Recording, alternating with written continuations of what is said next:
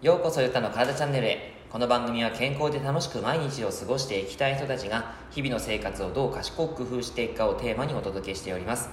皆様こんにちは。今日は、ある方にですね質問をいただきましたので、そちらについてお答えしていこうかなと思っているんですが、陣川みずさんという方ですね、ありがとうございます。膝が痛いときはどんなストレッチをしたら良いでしょうかという質問をいただきました。結構膝が痛い方多くなってますよね。日常を歩くということをしますから、膝が痛いとですね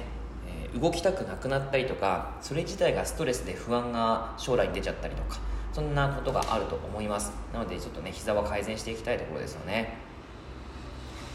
で、実際ですね、膝の症状によってもやっぱりストレッチする部位っていうのは変わってきますし、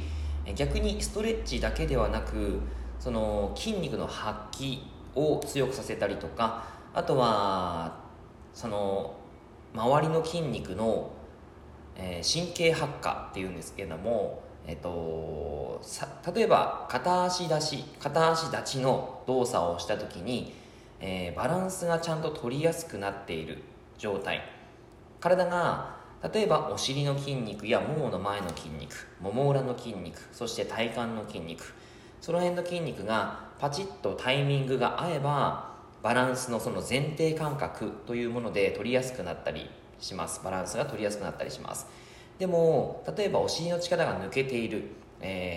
ももの裏が弱い、そんな形でバランスが悪い状態だと、いくらこの前提器官を、整えていっても、そのバランス感覚をちゃんと、体のいい状態を保つということができなくなってくるんですね。なのでその筋発火、筋肉の神経発火のタイミングっていうのはとても重要だったりするわけです。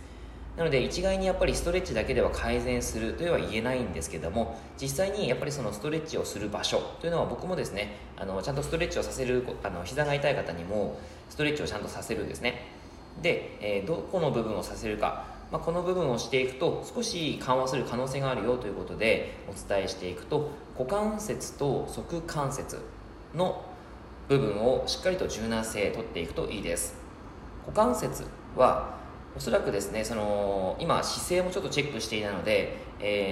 姿勢に合わせてそのストレッチをやっていったりするんですけども、実際その足を痛く、膝を痛くさせてしまう方の多くは、例えばですね膝が内側に入っているとか、膝が外側に入っているとかですね、ニーイン、ニーアウト、X 脚、O 脚とかもあったりするんですが、その状態によって、少し変わってくるんですね。で、一般的なストレッチの方法をお伝えしていくと、まずはやっぱり股関節のストレッチをするということで、もし X 脚になっている場合は、ももの前側とか内ももの筋肉、その辺をストレッチしてあげるといいです。足が横脚、外側に開いている場合は、お尻側のストレッチやももの裏のストレッチ、その辺をしていただくとすごくいいかなと思います。はい。で、X 脚で、X 脚というか、足首がこうアーチが倒れてしまっている、アーチが床に落ちている、足の裏のアーチが床に落ちている場合は、もしかしたらふくらはぎ周辺の筋肉が少しタイトになっている、硬くなっている形になっているので、そのふくらはぎのストレッチをする。横脚の場合はすねの、前脛骨筋っていってですね、すねの前側の、すねの横側ですかね、弁慶の泣きどころの横側の筋肉をストレッチしていく、もしくは少し、ほぐしていくということをしてあげるといいと思います。はい、かなり大雑把な話になってくるんですけども、やっぱりですねその膝の痛みっていうのは、あくまで、膝はですねその加害者ではなくて被害者なんですね。股関節と足関節が加害者として動きが悪くなってしまう。そうすると膝に負担がかかってきやすくなります。このですね膝っていうのは、本当は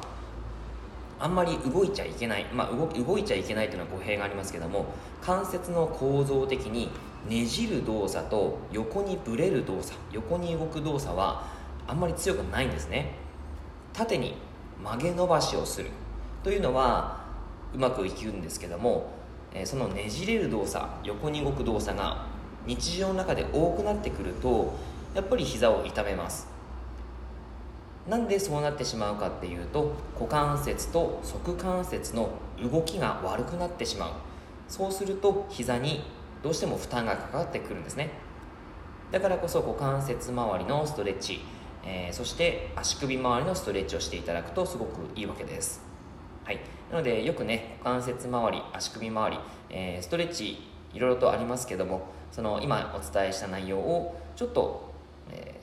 YouTube など動画でですね見ていただいたりとかして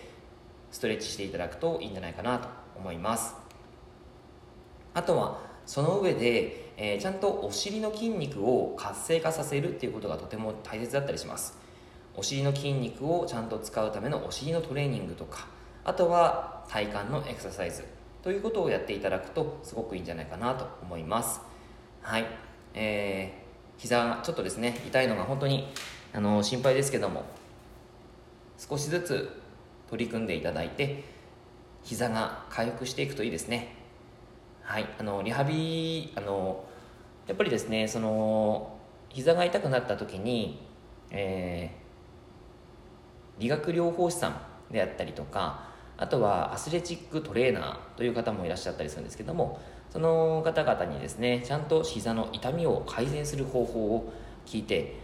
実践して、でそれを継続してもらって、それが今度は痛みが継続されないように、これ以上痛みがずっと続かないように、またトレーナー、パーソナルトレーナーであったり、そうですね、トレーナーさんにしっかりと指導を受けて、その予防していただけたらなと思います。はい、ちょっとですね簡単な答えになってしまったんですけども、